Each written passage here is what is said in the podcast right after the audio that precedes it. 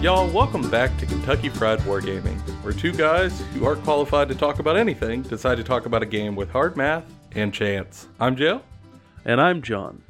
and uh, this episode of the podcast is one that we're kind of excited about. Uh, it's just fu- it's kind of running on the heels of a reveal that uh, was sort of dropped while we were uh, we're getting ready to think about what to record, and it's got us excited enough that we think it's worth talking about it in a whole episode. Because John, I don't think we've ever deep dove into this topic at all.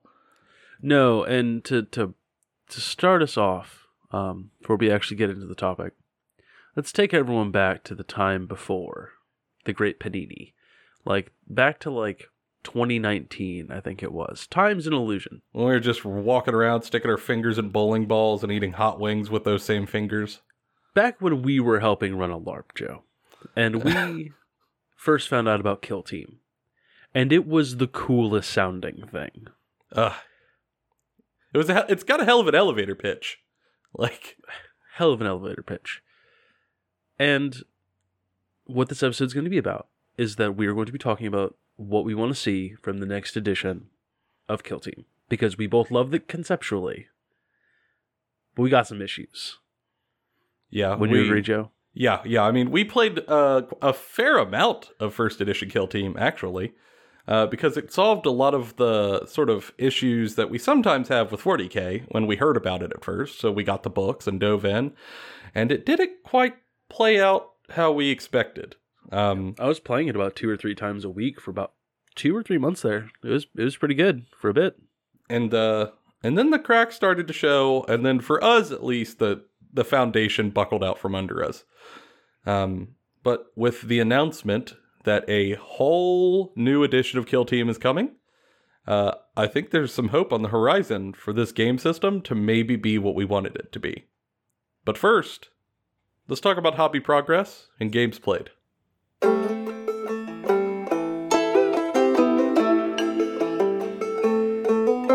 All right, John. Hobby progress and games played. Uh, what you been up to recently in the the hobby realm? So I both read a book and painted models this week. Um, Good God Almighty! I Going above and the- beyond. Yeah, I finished the Dominion book. Um, it's very good. If you haven't listened to it, you or read it, you should. Um, talks a lot about the Crusades. Talks a lot about the Kruleboyz. Talks a lot about uh, Stormcast. Talks a lot about Ghur. Uh, I think it really does a good job of setting the tone for where we're currently at in the setting, specifically with destruction versus like Sigmarite order Mm-hmm. it's great. I won't spoil any of it. The other thing is I've been painting Stormcast from Dominion. I bet that uh that went hand in hand. Yeah, so I've Zenithal I like primed all of the miniatures. Minus two of them that I foolishly left at Joe's house. And you fool! You rube! Yeah, and it wasn't like even like Yndrasta. It was like the banner Banner guy boy. and the caster. So Mhm. like whatever. Um so I've just been working on base coating them in gold and just seeing how it goes. Like I'm I'm new to painting with this amount of gold on a model. It is a ton. It's a little overwhelming at first. Uh, at least it was for me when I painted my Stormcast back in the day. And so like painting it with the base coat, it looks so bright and my initial reaction is ah, I goofed. It looks so bad. And then I realize I'm Mhm. gonna shade it and wash it and highlight it and dry brush it and all this other stuff. So I need to just chill. Yeah, man, you just gotta mellow. Every model we ever paint looks poopy up until like the very end. And some of them just look booby at the end too. Like It uh, happens. I've, I've It done do that plenty of times. I've been there. Hell, I, I I'm debating whether I'm there right now. it Oh, with the to be browns on your Sylvaneth. Yeah, so for me, uh, I have been waiting. I think I mentioned it on a previous Hobby Progress. I've been waiting on some paints to come in. Uh, they were paints that nobody sold locally, which is kind of a bummer because when I can, I like to keep my hobby dollars local. Uh, but they just didn't have a supplier anywhere in my region, even within like a hour drive. So I ordered them a little while back from their manufacturer's websites, and I was just waiting on them to get here. And uh, this weekend, they finally arrived, which is great. Uh, and it also coincides because Sylvaneth are pretty decent, although the recent, like Kragnos fixed our Wildwoods, and then they just dropped an FAQ that absolutely borked it up again. It's whatever. But the rest of the army, besides the woods, are now much more playable. They're much more interesting. I think there's some gas in the tank. And uh, I thought, what a good opportunity to kind of try some stuff, see how I feel about maybe the paint scheme. Because when I originally painted my Sylvaneth, it was when I was newer to hobbying. I wouldn't say it's not the first thing I ever painted, but it I was newer to like painting. Wasn't So the there's- first thing you painted uh Seraphon? Uh, I didn't actually paint the Seraphon. I built the Seraphon and went, "Oh God, these models are ugly," and then sold the Seraphon. uh, you little model snob. I am a model snob. I can't help myself. I built the dinosaurs and went, yeah, Jurassic Park. And then I looked at the Saurus Warriors and went, oh, herp derp. like, do, do, do, do, do, do, do, played on a kazoo. Aww. It was so bad. Um, so I sold those on. I never got to paint them. Um, I think the first thing I ever painted was a Tyranid gargoyle. I think was the first thing I painted, and then like a little halfling for a D D mini, which I still have. It it doesn't look good, but I'll never repaint it because it's a good anchor mark. Um, but yeah, I I then painted the Sylvaneth pretty early on, and don't get me wrong, they don't look awful. It's just they don't have a lot of contrast to them, and I don't mean like the paint line from GW. I mean like when I went to paint them, it was just like, all right, I'm gonna paint brown all over. Okay, I painted that color of brown, and now I'm gonna wash the brown, and now I'm gonna just hit it with a highlight in like a few spots. And that was it. Like there was no zenithaling, there was no like three or four color workup like I do now with the salamanders to like work up from a dark green to a mid green to a light green to like a really, really, really, really light green, almost to yellow. Like I feel like my painting skill had come far enough where I was just like, ah, let's I'm gonna just take one model and and try out the scheme that I saw on YouTube. Um and uh tried it out and it looks a little weird. It does. I started with like a deep, deep mahogany red sort of color, which looked pretty cool. It was sort of coffee almost in color. And then I came at it from above with some, with like a khaki color, sort of like woodish khaki color. And uh, gave it sort of like a much more zenithal scheme. And, uh, and then I washed it all over with Agrax Earthshade just to see the bark color. And I don't know how I feel about it. Like, it's got more contrast than the original models for sure. Because the original models were like a base color of like a reddish brown. So when I went to do my autumn scheme, the like reddish brown mixed with the reddish reds just made like a a there was no contrast. It was rough. Um so I feel like this scheme might help contrast against the autumnal feel with the lighter bark. However, there's no details painted and it just looks a little odd at the moment. Well, I think that that's kind of the nature of what you're painting. I think once you get some details in, get some like because most of the contrast from Sylvaneth seems to come from like the details, right? Like the leaves, The, the, leaves. weapons, the, the the stuff like that. Yeah, I might throw some glow effects on the runes. Um, I got to do like the leaves and the branches. Uh, but yeah, I don't know. Or maybe I come in and like heavily undershade it. I could do that maybe. If I had to come in with like a dark color and like really, really accentuate the undershading if I want to punch up the contrast more. Um, but yeah, it's hard to say. It's hard to say. I'm at that phase where I'm like, is it just poopy model syndrome, or I'm just at a phase in the process that it looks poopy, or is this just poopy? and it's hard to tell. I think we're having the same problem right now because I'm doing that with base coating gold. You're doing it with base coating brown. Neither of which colors look great Yeah. by themselves. Like they need other things on top of it. Yeah, I feel like they need something else to breathe life into the scheme. So I think I might just, and I did it on a tree lord, so it's not like it's on a model that I'm really like I need right now. But yeah, I'm, like I might keep hammering away at it and see what I get. don't half-ass it, whole ass it, and then decide you hate it, and then you're gonna strip it. Yeah, I think I might just take it towards the end and then look at it and go, "How do I feel? How do I feel?"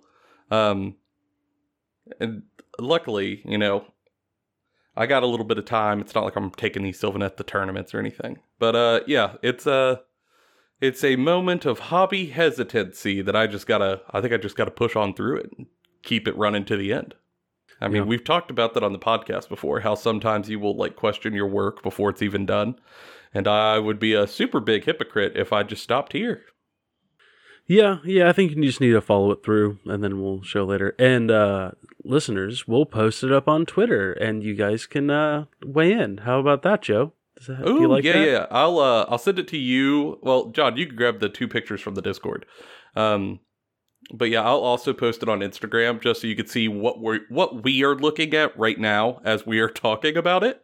Uh, and then I'll also maybe we'll post follow up pictures after we like after I push it towards like a finish date and see if maybe it changes some opinions. Um, Yeah, and we can help put a timetable on you so that you actually do it and don't just go, no, because I know that works for me. Yeah, I feel like I'm better at like forcing myself to do things, but I don't know. This week, uh, the new Total War Warhammer DLC came out, so uh, it hobby hobby's gonna be hard. It's gonna be great. it's gonna be real hard to force myself to hobby. I don't know. I it's just I think it's a thing that happens to all of us, but uh, we'll bring y'all along with the journey as we as we work on through it. Now, on to the main topic.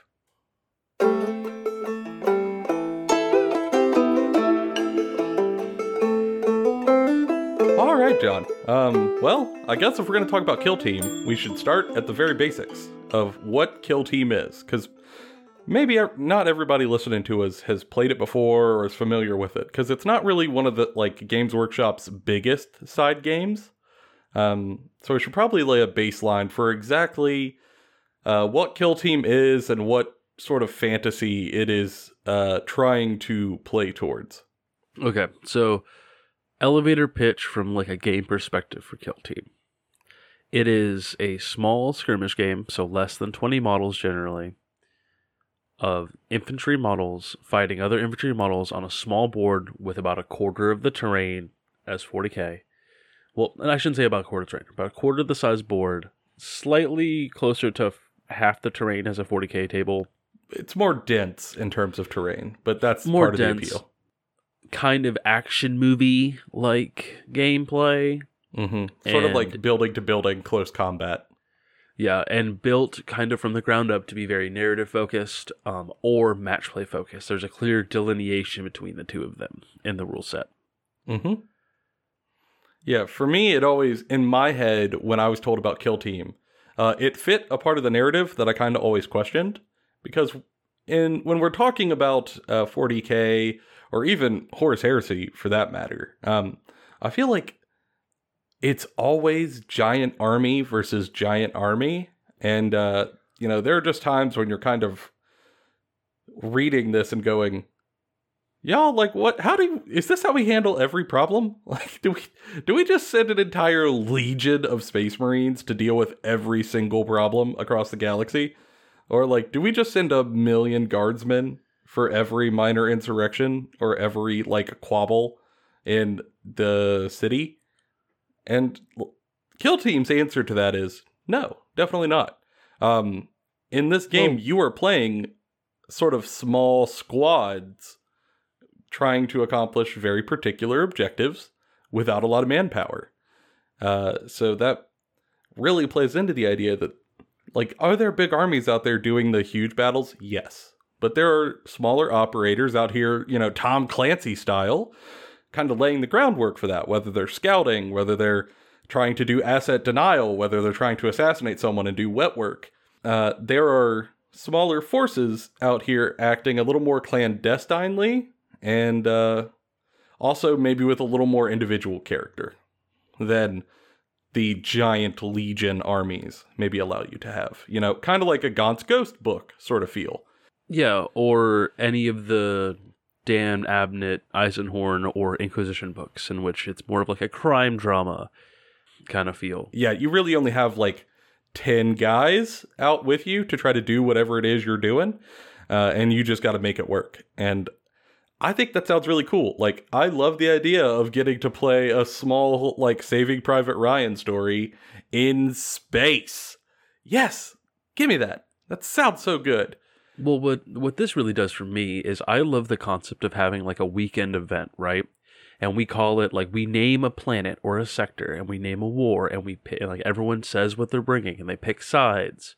And then maybe Friday night we all get together. We don't get a lot of time to play like full games, so we play a couple of small games of Kill Team, and it all sets up the conflicts that we're going to do on Saturday.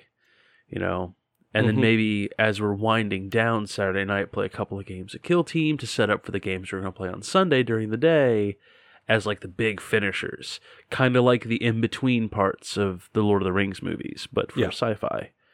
And I think that that's wonderful if we can implement it that way. Yeah. I mean, and I think that's one of the things we loved about Kill Team so much conceptually is that it is a small model count game that has a small board size, which makes it faster. I mean, what's one of our average like 40k or even AOS games, I guess for that matter, like big Legion Science games. What do you think it takes us to play one, John? Like three hours, give or yeah, take. about about three hours. Granted, we jabberjaw a lot during our games, so what the take longer than- podcasters jabberjaw? You don't say. Yeah, so like we could probably, if we were rushing it, like push a game out in two hours. Uh, but we don't rush things. You can't rush perfection. You can't No. rush a good time. God no, we're trying to have fun. Um, It takes about three, three and a half hours. to get through a full game of 40k. Um, Kill Team, I've had games over in under a half hour. I mean, it's fast. It's real fast, which is great because you can fit in a lot of games really quickly, or you could fit in a game of Kill Team between waiting on opponents and like who are both still in a 40k game, which is just wonderful. Um, and allows you to get a whole lot more bang for your buck if maybe your hobby group doesn't get to game super often. And when you do, you just want to pack in as many games as you can. And it Uh, also allows you to experiment with other forces. Like, I love AdMech conceptually. I don't want to collect a 2,000 point army of AdMech. I Mhm. want a bunch of like rangers with like cool Archaeo pistols. With big irons on their hip. Yeah, I just want. I really just want to make a cowboy western with Genestealer Cults and like AdMech. God, that'd be We're- good. We we'll we'll discuss this again at a later date. we uh someone write that down. Write that down. Um, Uh, yeah, I mean, it does allow you to kind of play in other forces without spending a whole bunch of money. Because let's be honest, I mean, 40k is not a very cheap hobby, uh, and the hurdle can be kind of big, especially if you're trying to get a new person into the game. Because, like, let's say, as I have done a couple of times, I have someone who like sees some of my models when they come over to the house to hang out. Like, hey man, what's that from? And I kind of give them the elevator pitch of one of the game systems, and they go, "Oh, that sounds really cool." Like, kind of like playing Plastic Army Men. I'm like, "Yeah, dude, exactly like playing Plastic Army Men when you were a kid." Like, oh, can I play? Yeah, sure, hell yeah, let's play. Um, and you know, we'll get together later. We'll set up a big table. We'll pl- teach them the basics, and we'll play like a thousand point game, and they'll have a really good time and go, "Oh, that was awesome." this is great. Like how how like how do I do this? Like how much do I have to spend to get an army? Uh, like you know, can I just like buy a big box of plastic army men? And uh, that's when I have to tell them that depending on your army, you might be looking at six hundred dollars. And uh, let me tell you, that's a giant hurdle to get someone into a game. And let's say you're even building a thousand points, you're still looking at over two hundred to three hundred, depending on your force. Like it is just a big roadblock. and like there are ways of going in that are like okay we'll start with a start collecting box for 90 bucks build it paint it and then like slowly add on to it as you like escalate with your friends But there's something about I bought a forty dollar box of dudes. I built them, I painted them, I put them on the table in the same week. And I'm good to I go. pl- and I'm playing a game with my friends. Yeah, I'm ready. Like this is my full force. I'm good. I spent 50, 60 bucks altogether. I'm ready. Um, that's much easier for somebody. Like that is a much easier pitch to throw, especially to a new player. Like, hey man, for about this like price of a video game, you're in and running. Um, that's just so good. And it lowers that barrier of entry down to a point that is much easier to get people over the hump and into it. And I cannot express enough how how appealing that is for us who try to get new people into the game. And even more than just like this, a lot of time people talk about Kill Team as like a gateway drug for regular 40k. I think that that does disservice for what this could be, and that this could just be a game for people that want to play these games, but realistically cannot, in good faith, afford to play these games. Yeah. Um, Or maybe don't have the time. Yeah, there's lots of people out there who are like, I really like playing the game. I really like playing the video games that are out. I really like reading the lore. I really like this or that. And they're like, but I just cannot spend that much money on this. I cannot spend that much time on this. I'm just not that invested, or I just, I just won't. Yeah, Like, you know, maybe- life gets busy. You know, got family, relationships, work. It's hard, and this doesn't ask as much of you. Yeah, and it is just a thing they can play during the week. Like maybe they like maybe their weekends are spoken for. They got something to do, and like they've only got two or three night, nights out of the week that they can do stuff. Maybe one's a D and D game, and it's kind of hard to fit a full game of 40k into like a weekday schedule. Yeah, I mean, just slapping a game of Kill Team or two on like a Thursday, and boom, they feel engaged and they're having a great time, and they're taking part in this community that the rest of us have, and that doesn't make them lesser for only playing Kill Team. hell no, not at all. Um, and we won't entertain that nonsense even a bit here at the podcast. Um, you know, you're playing the game, you're part of the community. That's all that really matters. Or even if you just are interested, you're you count. Uh, Yeah. And I think the kill team is a great tool for those people who are hobby heroes. Like they're just wonderful. And also, uh, one of the benefits that I think kill team comes with is even for people who have a lot of time or a lot of skill, and they're willing to devote a bunch of time to hobby, uh, they can pour that time into a kill team and get a much more flavorful force out of it than you maybe could with that same amount of time in a legion level army. Because like the most models I've seen in a kill team force is like 15 guardsmen. Yeah. The fewest I've run is two custodians. Um, so, uh, like there are not many guys on the table. Very few. I'd say the average is probably like six to eight. Okay. When you have six to eight guys on the table and that's all you have, like that's all of your battle like force, you can devote a lot of time to each model to make them very flavorful, very unique. Uh, sort of like kit bash every one of them, give them all a unique story, a unique name, a unique history and you can build a narrative around this force that's really interesting because you just don't have to do it for a lot of people. And for people who want like really extensive modeling projects, this is a great way to do that. Because if you do get like an HQ unit that you want to make your squad leader and you want to like kit him out in a uh, let's say you want to do like a Samoan style uh, Space Marine group, like you want to take 20 hours and do all the spiraling designs on that armor? Hell yeah, do it. Because when you're done, you've knocked out a fourth of your force. Whereas if you're playing 40k and you do that to one HQ model, you have maybe knocked out a 20th of your force. Uh, you know, you just you push faster, further. Uh, and I think that's another huge appeal that Kill Team brought when we first heard the pitch thrown at us. Yeah. And I think we should probably start talking about why we haven't really talked about it on the podcast before. Because this all sounds great. It does. It all sounds sounds like wonderful. we're rather excited, and we were. And Terribly. we still we are now, at least I am. Uh, I'm not going to speak for Joe. I'm excited for what the new edition of Kill Team could be, and because they have said that it's a rework, and I'm going to start this next part of the show by stating in the preview they said it's a complete rework from the ground up, and they did hint at that the wounds will be different. Thank God. Uh, it has to be. Because once we started playing Kill Team, the the sort of hype pushed us for a little while because we just were, you know, we wanted to like this thing. So you kind of keep trying. It's like when you watch a TV show that you've always heard everybody say is great, and you start watching it, and it's just kind of okay. It's like, no, I got to keep on pushing. I got to keep on going because everybody said it's great. Like I got it. Maybe I maybe it's just kind of rough at the start. I'll just let me knock out like ten episodes, and eventually it's gonna get there, right?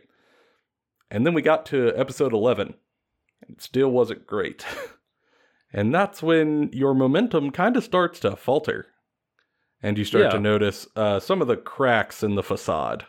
Yeah, kind of like the first 10 episodes of this show, where it's all just kind of in the bed. Ah, Um, damn it, you aren't wrong. uh, yeah. I'm Ugh. out of line, but I'm right. Um, We're gonna have to re-record those ten episodes at some point. Yeah, it'll be all right. Um, but yeah, you know, we sort of started to notice some things, and some of them were huge, absolutely huge. So let's just kind of break down some of the things that we really disliked. I'll start with the first one.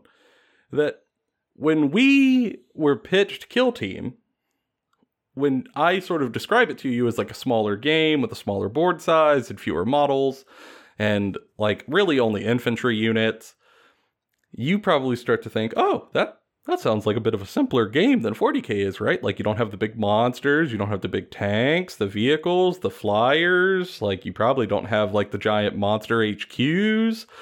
Like, oh, it's it's probably a little easier to play, maybe a little simpler. And we we we kind of assumed that as well. Uh, and then we got hit with the pedantic sledgehammer that is the kill team rules because they are needlessly dense and wordy. And it got grating very, very quickly. Yeah, and on top of being like needlessly wordy, all of that fun stuff, it also is kind of penned as this big action packed fist fight of a Rambo movie. And then you go to play it, and it feels a whole lot of. I, there's no other way for me to say it than like edging action. oh, oh, oh, I hate that you're right. Yeah, so like it brings you so close to that moment where you're like, cool moment, my guy's gonna shoot your guy, and then it goes, no. Yes. And it takes factions like Space Marines that are like supposed to be these hardcore badasses that fight, you know, against all odds, duh, duh, duh, duh. And they hit on sixes for the whole game. Or against like, and they're supposed to be like great marksmen, and they can't hit the right side of a barn. And then you've got like factions like orcs or guard that are like, well, we brought 30 dudes and you can't shoot 30 dudes in four rounds, so you're just, you lose. And that doesn't feel good or appropriate. Yeah, uh, it kind of breaks the fantasy. Like, uh, I have never rolled so many dice in my life to do literally nothing. Absolutely nothing. So, like, just for an example, all right, my Space Marine is going to be shooting uh, John's Tau Fire Warrior, okay? It's like my max range is 30 inches. That Tau guy is like 18 inches away. I go to shoot. My Space Marine hits on a 3 plus because he is a genetically modified super soldier with a computer in his armor that's helping him aim. Okay, cool. Uh, you are just over half range. That's a full minus one to hit. Okay, I'm hitting on fours. That's fine. Okay, John's model is just a little bit in cover. That's another minus one. Okay, I'm hitting on fives. Uh, oh, okay. So now you roll your dice. You got like one hit on a six. Okay, that that's cool. Uh, now John's guy gets an armor save. Okay, great. Okay, he failed the armor save. Cool, cool. Now he has to roll an injury check to see if he actually is out of the game or if he's just wounded. Oh, like he he passed the injury check. Never mind. It's fine. Like all you get an injury, and you get too many injuries, then you're dead. And also, every step of injuries that you get adds, adds a modifier. more- adds a modifier. Like it's so like also your space marine might be injured, giving him another minus one. Like okay, so now he's hitting on sixes, and like very Except for they ignore the first injury, but like the second injury is a big deal. So very quickly, it becomes a whole bunch of people rolling a butt ton of dice to go. Oh, I missed everything, or like oh, I didn't injure anybody. Like it, And and not in the cool like orc way where you imagine they're just shooting a ton of gun and going ah and having a fun time with it.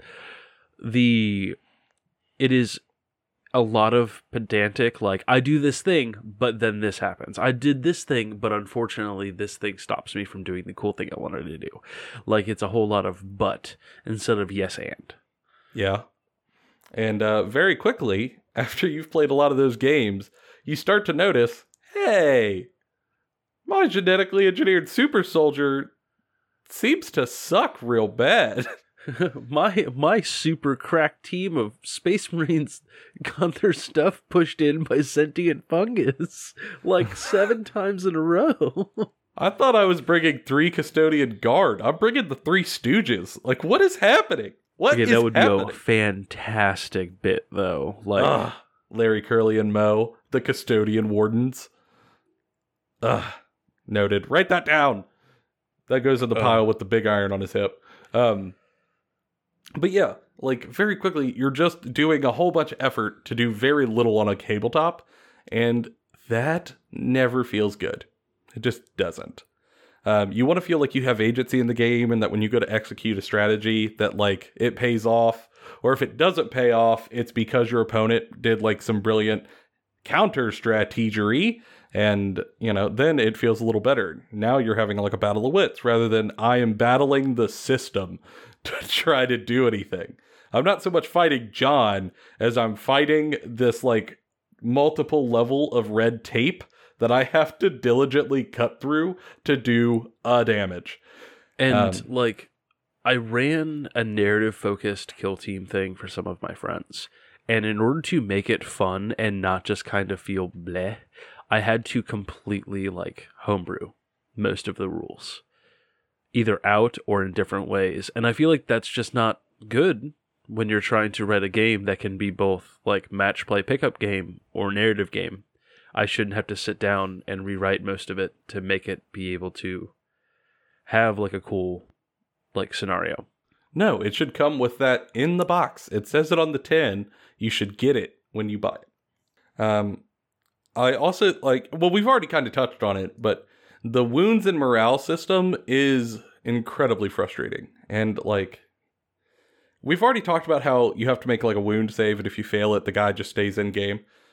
This sometimes results in guys staying in far longer than you would imagine they should, and some just getting one shotted instantaneously by nothing. Um, and when that happens, it is really frustrating in both directions, and it makes kind of your whole view of the game break down pretty quickly. Uh, similar with morale, which John absolutely despises in Kill Team. Yeah, I don't like I know how it works. I don't like it. I think it's needlessly like it's not fun. And it's not fun in the way that, you know, nobody likes losing guys to morale, but it's it's not fun in the way that there's so many steps and like checks and balances for it that make it just kind of either not matter or completely in the game. There's there's no in between. There's no play space within the design space. It feels really bad. It feels like the way that they used to build morale systems back in older editions of the game that weren't great. And I feel like for a game like this, it should probably be more simple because the game's already short and it's supposed to be action packed fun with a crack team of guys fighting another crack team of guys. The morale should not come into play as much as it does. Yeah. Um, when I play guardsman kill team, I lose more men to morale than I do to enemy fire. Honestly, when I play most of this game, I lose more people to morale than I do enemy fire. Yeah, I could see that. I mean, I play Custody, so I don't have that problem, but, you know, I could see how that's definitely a problem for a lot of forces. Yeah, and I it's a good balancing factor for the horde armies against the elite armies. But there's got to be a better way of doing that. than making it an entire phase of the game that just feels like bookkeeping that isn't fun. Well, Um, I think there actually is a way to fix that. Um, and I think that's kind of like we know that this section of what we're talking about sounds a little negative because it is. well, before we go on to how to fix things, Joe, I have one more that Oh. I, I just thought of. uh, no, he's added stuff last minute. It's Yeah. doomsday. So when you have factions like Space Marines and you've got 12 or 14 data sheets to choose from with different infantry types, or you've got orcs that are about in the same same boat, or Imperial Guardsmen that are in the same boat, or Custodes who only have a handful but they all feel really cool. Mm-hmm. You also have stuff like Dark Eldar that have a large range, but only a handful of them got put into Kill Team, even with the Elites editions. And then you have stuff like Necrons, which have like three or four things they can take, and they don't cost a lot of points, so you end up bringing like nine Necron warriors that don't really have like a flavor to them. Mm-hmm. And I feel like that's a problem that is gonna have to get addressed. Is that kind of rebalance the data sheets in what people can and cannot take, yeah, they're even inequitous. Even if it means making stuff up that you don't have a model for, and like allowing people to get creative with it. I think that would be great. Yeah, I mean, I could see that some of the factions are inequitously distributed in terms of like power. Like there are some war scrolls that you read and go, "Why would I ever take that?" And then you promptly never do, so you forget about them. Um, but I think that could be addressed, and I'm hoping the new edition does. Because, like I was saying, like this section of the podcast probably sounds really negative because it is because we have some genuine problems with the current edition of Kill Team. We just do. We don't want to, but it happened. However, if with this new edition being a rewrite from the ground up, we're really hoping they address some of our problems, and we want to throw a couple of suggestions out that we think could make the game super fun. So I think first off, to John's point, morale has to be thrown out entirely and just redone. Like I don't think they're going to retool their current system in any sort of meaningful way to take the feel bads out of it and fix some of the negative play experiences that people are running into on the tabletop. Um, just because of its all or nothing nature, you're not going to be able to get any sort of minutia that you could pull levers to change. Uh, you're just going to have to toss it. But I think you could fix some of the need for a heavy handed morale system by changing the injury system to a wounds based system. Well, and the morale system too could just be made simpler. Um, we have a game that exists in video games that is a perfect analogy for this. That is XCOM.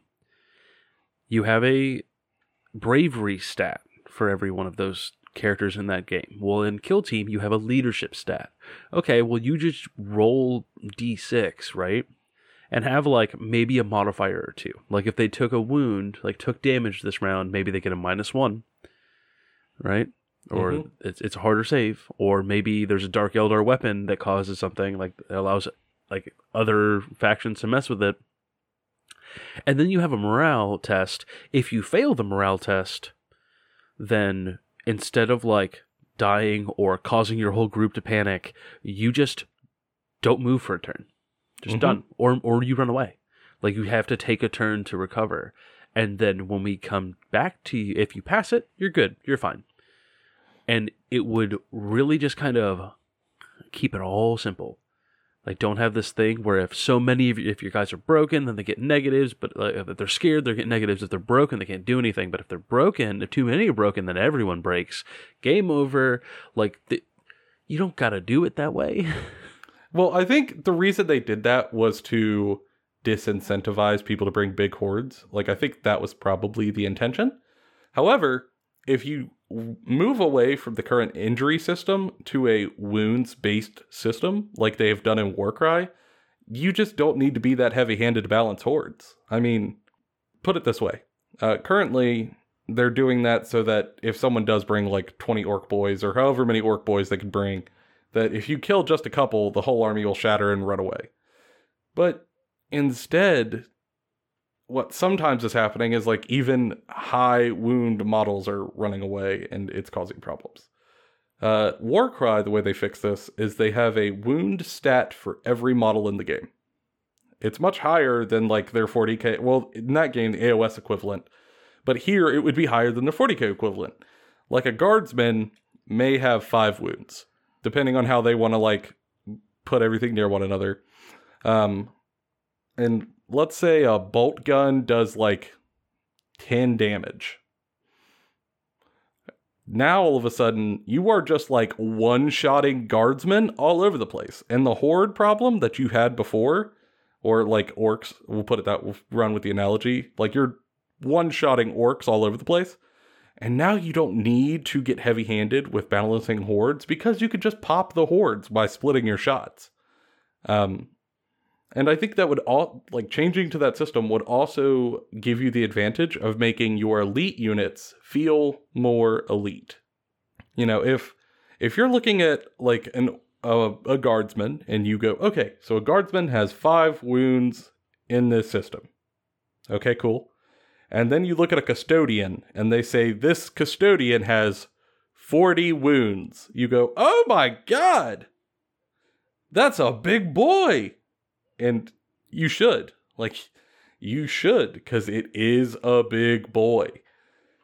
Uh, it makes the elite stuff feel more elite because they're just taking a pounding uh, while keeping on going. And they've done that in warcry uh, for example um, like a for flesh eater courts that my wife plays a regular ghoul is i think eight health to be exploded uh, and her Crypt Flayer is like 45 health. So when it shows up, it you really do get the idea that it is a gorilla with bat wings, and you should probably flee. You should flee. Um, and it would just I don't know. Seems like changing to that system would solve a lot of frustration and fix the horde issue and kill two birds with one stone. Yeah, I I agree, and it would also make it feel actiony. Oh yeah, It would make it feel more like a D&D game and less like 40k. And I know why they wanted Kill Team to feel more like 40k as like a gateway drug, but it it's bad at doing that and you should just make it its own thing. Just Mhm. make it its own thing. Like I even think that they should get away from a lot of like the like the phase play. No, like have like a upkeep phase essentially, main phase, and then like an end phase. yeah, where you do morale and stuff. Yeah, and so like you've got you've got actions you can do on your turns, and that is it. You can move, and moving constitutes moving on the board, doing charges, like and maybe like taking aim if you don't want to move, right? And then have shooting and okay, shooting or fighting. The you get to you get a standard action, so you can shoot or you can fight. You cannot do both. And be like, if you shoot, you shoot gun. Pretty self-explanatory. If you fight, you fight because you've charged and you're in combat, or you're still locked in combat Mm-hmm. done. And then the third one is a reaction. And so your reaction can be used to like you hold it until the end of the round. If someone maybe moves into your line of sight, you can fire. Maybe if like someone charges you, you can try to hit them first or overwatch or, Or maybe something. you you know duck for cover or whatever other cool action scenes you can imagine. Yeah, Um, like boom. There we go. And then you take like this the the the activation sequence and it's just roll off at the beginning of the round to see who gets to pick an activation first and then activate against each other. Go go go go go go. Mm-hmm. Um, and I think also to make that feel faster, you've got to take out the stacking negatives to hit. Like, Oh, absolutely. God, those is- have to go. Oh, That it like should be like every other game they have and that you can ma- you get you can stack them as long as you want. It only matters for plus 1 and minus 1. Doesn't matter. you can't. Yeah, there has to be a net or a plus or minus one. Otherwise, the game just gets way too slow, and that action scene becomes a noodle fight very fast. Yes. Uh, one of the things that Kill Team kind of failed at that uh, Warcry does incredibly well is that Warcry is brutal and it's bloody and it ha- like the action is breakneck paced, uh, and pretty much right out the gate, people start dying. you know, because you're getting like stabbed through the chest with a giant spear made out of a monster's backbone. Like, you know, it's probably probably not going to go well for you. Um, and that makes the game feel super quick and super brutal, and it makes everything in your head feel more visceral. That it's all happening so fast, and it's all so bad. And like, Kill Team never gave you that, but it could with these changes. and I know why they did it. Like I know I know that they did it because it's a shooting game first and foremost with like some fighting elements and you don't want to just be a shooting gallery. The answer to that is make good terrain rules. Make Yeah. good like scenery rules. Don't be lazy with it because being able to like tow a character into a terrain piece features so just a little bit of them is blocked and he gets a minus one to hit. It doesn't it doesn't feel good. Um, it's bad design work. I understand they worked really hard on it, and uh, they probably had to make like a lot of sacrifices to make this thing work. And I'm not disrespecting the creators in any way, shape, or form. Most of the time, when players get a hold of something, they find ways of breaking it. I understand that. We've been there. Trust us. Yeah, we we helped write rules for LARP. We've been yelled at before for rules. Um, let's like, but let's be honest. It can get better, and it can be more about the fun and making it cool. Uh, And I think the terrain rules do a lot for that because that's what's happened in ninth edition. Like the the terrain rules got revamped from ninth edition, and a lot of the games are there. It just makes it way way better. Well, and like, you know, they block line of sight, so all of a sudden these shooting guys either have to wait for me to pop out or you have to change position. Uh, and also, a lot of the terrain in ninth can be breachable. And breachable simply means that like infantry could go through it. Because essentially, what they're doing in the narrative is like a squad of guardsmen will run up on a wall. They realize they need to get through it. They'll throw a breaching charge on the wall, a small contained explosive. And, you know, they turn away, it explodes. There's now a hole. They run through and start firing. Um, and just saying, in this like small elite team narrative that we're trying to build, that's a very cool moment that you could just put on the terrain. Yeah. That like it, you know, this terrain blocks line of sight, but it is breachable so that when you decide you're ready to go through, you punch a hole, you're out. Hey, now you could shoot me, but now I'm coming at you. Like now we're there's a little bit of back and forth. There's a little bit of play involved. Um, it is my hope that they adopt the keyword terrain rules that they have taken for uh, 9th edition and input that into Kill Team. Yes. Yes. That'd be really good. I think it would be super helpful. And it would balance the sort of quote unquote shooting meta that they're trying to avoid. Um, like we could have it all. We could have our cake and we could eat it too. And then, like, past that, kind of a like a, a less serious for me. Like, this won't make or break if I play Kill Team going forward.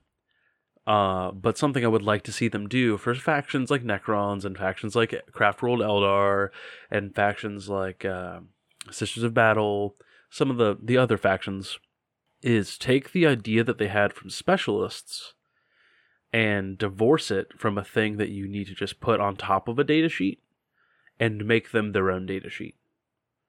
Like you have guardsmen, right? Basic guardsmen. Then you have veteran guardsmen. Then you have zealot guardsmen, right? Or demolition specialist. Demolition guardsman. specialist guardsmen or sniper like guardsmen and give them different weapon options, right? Mhm. And allow One of them to get gets a, a them. grenade launcher. The other gets a sniper, like a last hotshot sniper rifle. Mhm. Like, you know, make it fun. Yeah. And then give them specific abilities instead of having to worry about like, oh, if we give the sniper like if you can just give the sniper ability to any unit, like any character, like if you put it on this thing, it's busted. Okay, well now only allow certain weapon options for the sniper so that it can have a cool ability. hmm Like make the abilities super flavorful and fun because there are specialist abilities for specialist characters and you can only bring up one of them per team, but they're very cool. You know, like if you wanted to give the sniper an ability called like breathe in, shoot, breathe out, um, or no, breathe in, breathe out, shoot. Uh, maybe that gives them like a plus two to hit, something bonkers to really like Yeah. even counteract a negative. That would normally be kind of hesitant to be put in the game because what if they use it on their hero? But if that is locked to a sniper only, now it can't be used on the hero. And now Well, the sniper gets like a cool move, a cool moment. say that like because the normal sniper rule is if on to hit rule of a six you immediately do a mortal wound right? In addition Mhm. to normal damage. What if they kept that for the sniper rifle rules right? And the sniper rule uh, is that whenever taking take aim you get a bonus on top of the normal bonus. So like say you have the take aim ability hypothetical. Say it says you get plus one to hit because you chose not to move. You're taking aim. Boom. Cool. Hmm and then you fire the shot. Okay, well, as a sniper, right, the sniper rule means that on a five or a six, you cause a mortal wound in addition. And that plus one will count. So if you roll a four, you get it. If you roll a five or a six, you also get it. Right? Yeah. So it So goes more from likely to unmodified to modified. Yeah. So that you have much more likely to do a headshot. And it feels really cool. But in order to do that, you've had to not move and shoot. And it's still a chance. And you had to take a sniper in your list and deploy him appropriately. Yeah. Like you put a lot of work into setting up this shot as a sniper should in this sort of like you- little class fantasy. Yeah, and it makes you incentivized to take a sniper and not do what everyone was doing in the first edition, which is I took sniper and then I took plasma gun because now I can't roll a one to kill myself Uh because I can re-roll the one because that's what sniper lets me do. frustrating. Yeah, I there's there's gas in this tank. They just have to kind of fix it. And I really hope they do. Um I think with the changes that we listed and I'm sure there are others that we just totally missed. Uh, we could keep talking about this for much longer, I'm sure. Yeah. Um but I think if they dug into it, they could fix it. And with the the advent of a new edition, they have an opportunity to do so. But I mean, that does kind of bring up a question. Uh, these were sort of our experiences with Kill Team and our recommended changes. What about you guys out there listening? Um, have you played Kill Team? If you did, what did you think about it? Uh, did you share some of our opinions, or did you do you think that maybe we're a little nuts and you didn't notice any of this? Which is very, very possible. Uh, if so, we'd love to hear from you down in the comments below or on social media uh, Twitter, Instagram. Uh, we're out there. And uh, as always, at the end of the podcast, we would love to ask you to like, subscribe, uh, whatever else you got to do to interact with the algorithm to get it to other people. Or if you're a real champion, share it with a friend. If you know, if you know somebody who's maybe had a rough time with the first edition of Kill Team, and you want to try to bring them back in for the second edition, maybe send them this episode. Maybe we could sort of bring them back around that this thing isn't totally without hope. Um, as always, we love interacting with you guys, and anything we could do to get the show in front of more people, we'd appreciate your help with. And don't worry, when new Kill Team drops, I fully expect we will do a episode on it, sort of following up to see if they fixed what we wanted them to or if they didn't. And we'll try to bring it to you honestly. But I'm hoping And- that we get to come back with a good review. And we'll be playing it and we'll be taking pictures. We'll be putting them on social media. So it'll be it'll be great. We said Hot Orc Summer and it's twofold, threefold now actually. AOS, Kill Team, and 40K. So, So- many hot orcs running around this summer. Hot God. Orc Summer. Hydrated, thriving, and blessed. No cell phones in sight. Just people living in the moment, tearing their buddies in half. but for now, that's been all of our opinions. Bonafide, Kentucky Fried. We'll see y'all next time.